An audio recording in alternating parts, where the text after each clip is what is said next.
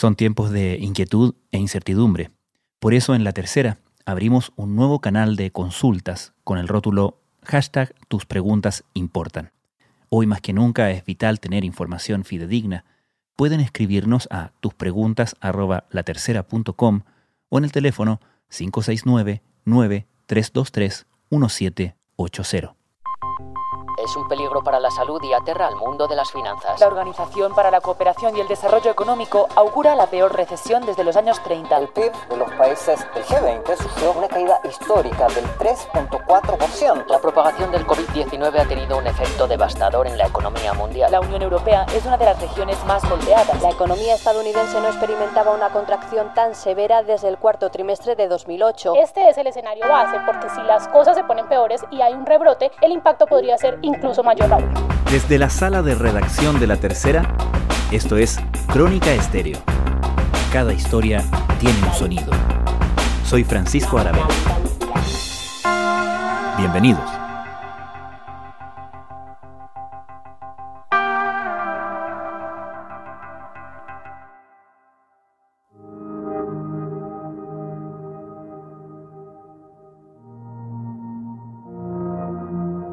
Después de meses de números y realidades desastrosas por la crisis económica gatillada por la pandemia del coronavirus, los mercados internacionales comienzan a celebrar algunos indicios de recuperación. Sin embargo, a medida que en Europa y Estados Unidos comienzan a reiniciar sus actividades, juegan a que es posible volver en un corto plazo a la normalidad, los expertos advierten que el camino será duro. El temor a una segunda ola del virus pende como una amenaza latente y las cifras económicas en Estados Unidos están nubladas por otras cifras, las de contagios. Ayer, por ejemplo, los estados de Florida, Texas y Arizona registraron récords de casos diarios. ¿Qué expectativas existen sobre la reactivación de la economía mundial? ¿Podemos decir que ya empezó la recuperación? Hay algunos indicios en algunos países que pueden reafirmar esa tesis. Francisca Guerrero es periodista de Economía Internacional de Pulso de la Tercera. Sobre todo lo último que hemos visto en Estados Unidos. Esta semana conocimos las ventas del retail, escalaron diecisiete coma siete por ciento, es el, el salto más grande que muestra el indicador en su historia. Y este es uno de tantos datos que se han conocido en Estados Unidos, entre ellos el del desempleo, que fue particularmente sorpresivo entre los economistas a nivel mundial. Eh, tú revisabas los informes de bancos internacionales, algunos expertos, todos más o menos apuntaban a que el desempleo iba a subir de catorce por ciento a veinte por ciento. Uh-huh. Y lo que vimos finalmente fue que en mayo el desempleo retrocedió a trece por ciento. Pues la creación de estos poco más de dos millones de empleos evidencia sobre todo la reactivación económica que se puso en marcha tras la cuarentena, y hay sectores muy específicos donde comenzaron a generarse. Obviamente todavía es una cifra muy alta, pero es un indicativo de que se está recontratando, por ejemplo, gente en Estados Unidos. El dato del retail te indica que se está comprando de nuevo en Estados Unidos, que el temor que se pensó que podría haber entre los consumidores no ha sido tal. De hecho, dentro de ese mismo dato estaba el aumento de ciento ochenta y ocho por ciento en las tiendas de ropas y accesorios, por ejemplo. Uh-huh. También un aumento de cuarenta y cuatro por ciento en las ventas de vehículos motorizados. O sea, te das cuenta de que el apetito consumidor del estadounidense está vivo, y en ese sentido uno podría decir, ok, estamos viendo efectivamente lo que muchos esperaban, que era una recuperación en B, o sea, una caída muy fuerte para después retomar en la actividad rápidamente una vez que se reabriera la, la economía, una vez que se terminaran o fueran menos estrictos la, los confinamientos que se instalaron para poder contener el coronavirus. Esto es algo que también habíamos visto previamente en China. Obviamente todo lo que pasa en Occidente ya, ya es un poco probado en Asia, y China, como el primer país que enfrentó el coronavirus, también fue el primero que pudo ponerle término a los confinamientos, y ahí también se vio una reactivación importante que de hecho en los, en los momentos más duros que se vivían acá en Occidente daban una luz de esperanza, porque efectivamente China también mostraba una rápida capacidad de retomar su actividad. A pesar de que el impacto de la pandemia en China es importante, será temporal, a corto plazo. Las bases de la tendencia positiva de desarrollo de China no cambian. Las industrias primarias mantienen un desarrollo positivo y el progreso de los cultivos de la primavera y la siembra estival superan las expectativas. Entonces hay datos que permiten ser optimistas, pero dentro de un escenario que es muy incierto. Por eso tú vas a encontrar igualmente voces que llaman a la cautela, porque hasta el momento nada te da la certeza de que este partido ya se ganó y de aquí para adelante la, la economía mundial recupera su rumbo, porque hay muchas cosas en juego. Esto no es una crisis solamente mm. económica, sino también sanitaria, y eso no se puede perder de vista. De hecho, hemos visto que los mercados han estado muy volátiles, ¿no? De repente una información como por ejemplo la cifra de desempleo que mencionabas en Estados Unidos motiva un gran, un gran rebote de los mercados, pero luego la opinión de Jerome Powell, el presidente de la Reserva Federal, vuelve a hundirlos. Sí, ese es un, un indicativo muy claro de la lectura que se está haciendo en el mercado, donde obviamente están los analistas, pero también hay varios economistas que participan ahí y que tienen influencia y que te dicen que la situación es frágil. Good afternoon, everyone, and thanks for joining us. Our country continues to face a difficult and challenging time, as the pandemic is causing tremendous hardship here in the United States and around the world. Dentro, o sea, en este panorama alegre que mostraban algunos datos estadounidenses, la semana pasada, por ejemplo, la Reserva Federal ofreció sus primeras proyecciones después de meses, porque en un ejercicio que hace cada, eh, más o menos una reunión por medio de ofrecer proyecciones económicas, las había suspendido ante la incertidumbre que había a nivel mundial. Ahora retomó ese ejercicio y lo que nos dice la Fed es que la economía estadounidense, con todo, se va igualmente a contraer seis coma cinco por ciento este año. We also resumed our regularly quarterly summary of economic projections, or the S E P. Ese dato, cuando lo informa la Fed, junto con avisar que el estímulo monetario va a permanecer por un buen tiempo, generó ahí ciertos temores en, entre los inversionistas, que si bien cada vez que hay un dato bueno celebran, también están tomando conciencia de que los riesgos son relevantes. Y así lo muestran cada movimiento que vemos. O sea, otro momento reciente que muestra esos temores vivos que existen a nivel de mercado fue lo que vimos el lunes. Nueva alerta por coronavirus en China. once áreas residenciales en el sur de Pekín están bajo contención debido a un nuevo brote de covid diecinueve en un mercado. Las autoridades sanitarias han notificado siete casos de contagio, seis de ellos este sábado. Europa y Asia anotaron importantes bajas en sus mercados por el nuevo brote de coronavirus en China, que dentro de, de las cifras que hemos conocido incluso a nivel país puede sonar algo súper acotado, eran no, menos de cien casos, pero aún así reviva el temor a que la, el coronavirus pueda nuevamente obligar a algunos eh, motores económicos mundial a cerrar sus cortinas para contener los contagios y barrer con todos los avances que se han tenido hasta el minuto. Entonces eso es algo de lo que son conscientes tanto los analistas y economistas como las autoridades que están tratando de responder particularmente a la crisis económica. ¿Cuál es el riesgo de que esta crisis económica, motivada desde luego por una crisis sanitaria, pase al nivel de crisis financiera?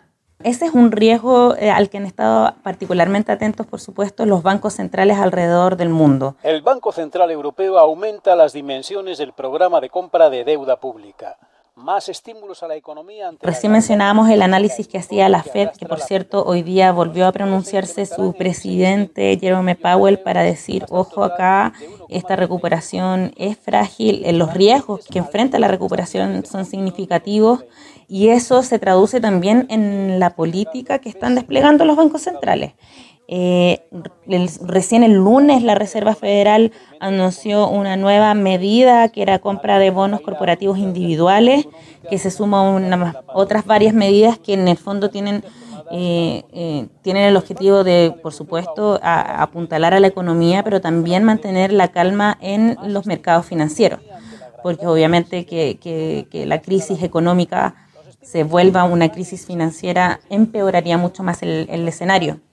Eh, eso no es una respuesta solamente de la Reserva Federal. Hoy día mismo el Banco de Japón anunció que va a comprar más bonos corporativos, un billón de dólares en, en bonos corporativos también.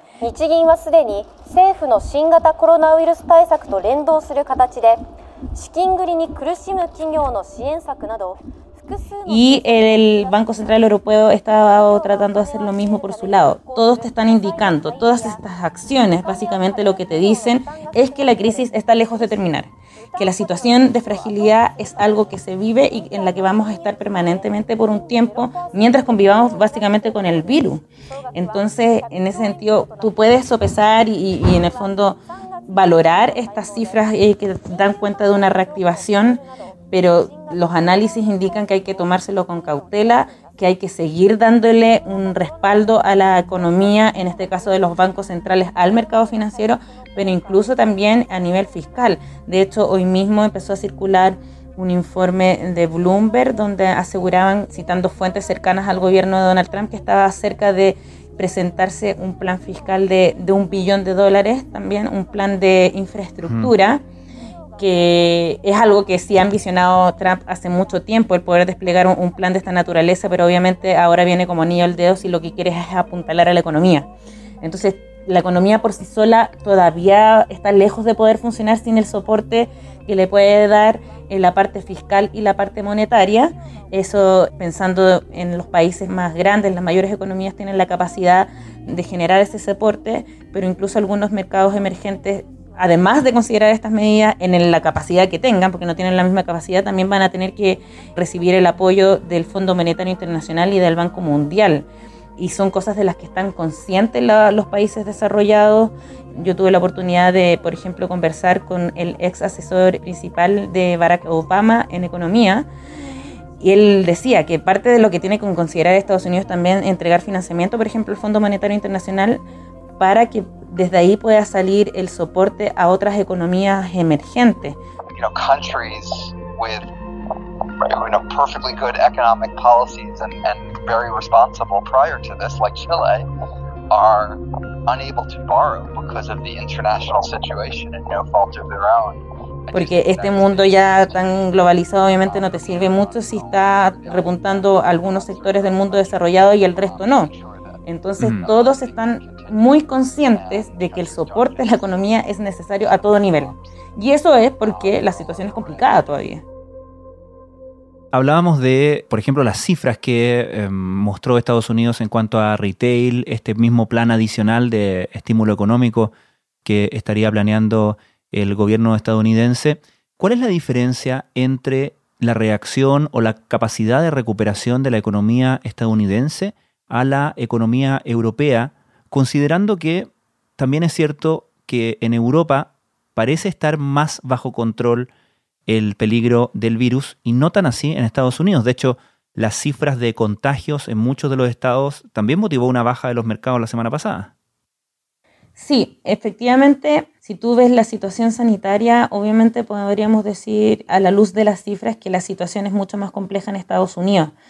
Pero a la hora de evaluar la respuesta económica, Eh, la situación es, es al contrario. O sea, Estados Unidos desde la crisis financiera tuvo la capacidad de retomar un ritmo de crecimiento importante. La Reserva Federal tuvo la capacidad de aumentar eh, las tasas de interés y todo eso le permite enfrentar esta crisis en una posición eh, mucho más sólida. Estados Unidos cuenta con municiones importantes para apuntalar a la economía, para darle soporte a la economía, situación que no queda tan claro en el caso de Europa. De hecho, muchos consideran que Europa todavía no estaba cien por ciento recuperada de la crisis del euro, y eso lo, lo dicen en mm. función, por ejemplo, de datos de desempleo, que en algunos países como España todavía estaban en dos dígitos, y también por el hecho de que el Banco Central Europeo no logró subir las tasas. O sea, la crisis por coronavirus encuentra al Banco Central Europeo con las tasas de interés en terreno negativo. O sea, tú te imaginas que en esas condiciones poder dar un soporte, una señal más contundente al mercado de que se les va a prestar la ayuda necesaria es bastante más limitada. Y es con eso lo que ha tenido que lidiar Europa. Y en ese sentido también las cifras son elocuentes en términos de expectativas. O sea, si Estados Unidos se espera que pueda retroceder cerca de seis por ciento, en el caso de la zona euro es un retroceso de nueve coma uno por ciento.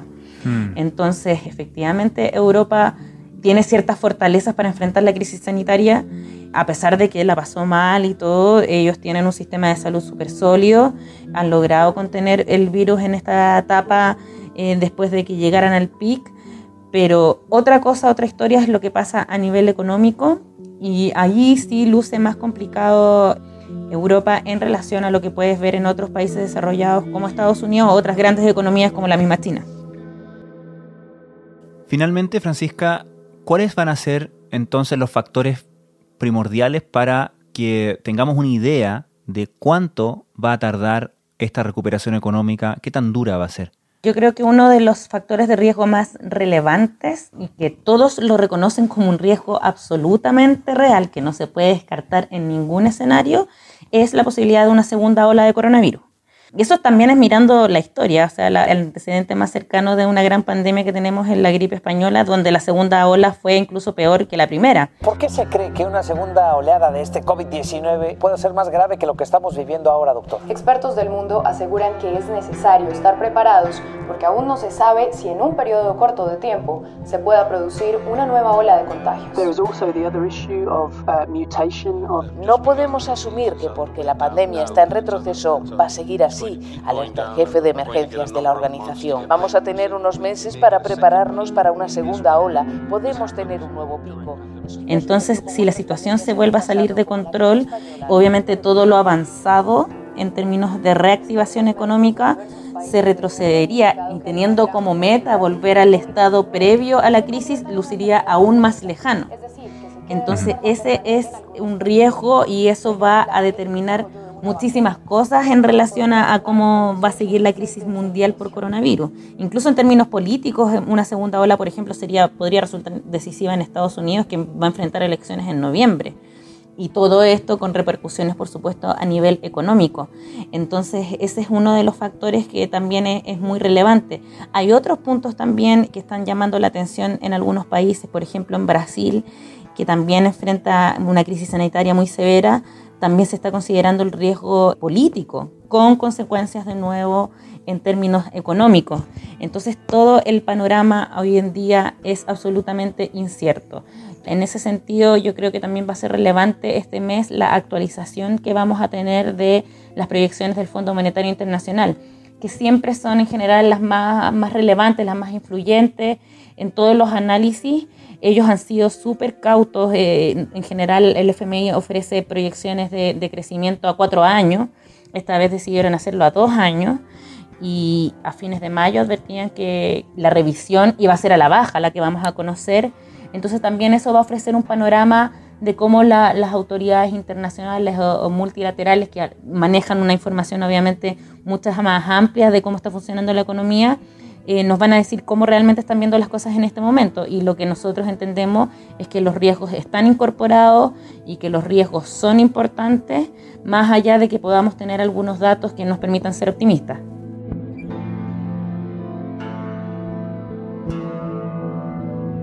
Francisca Guerrero, muchísimas gracias. Gracias a ti, Francisco.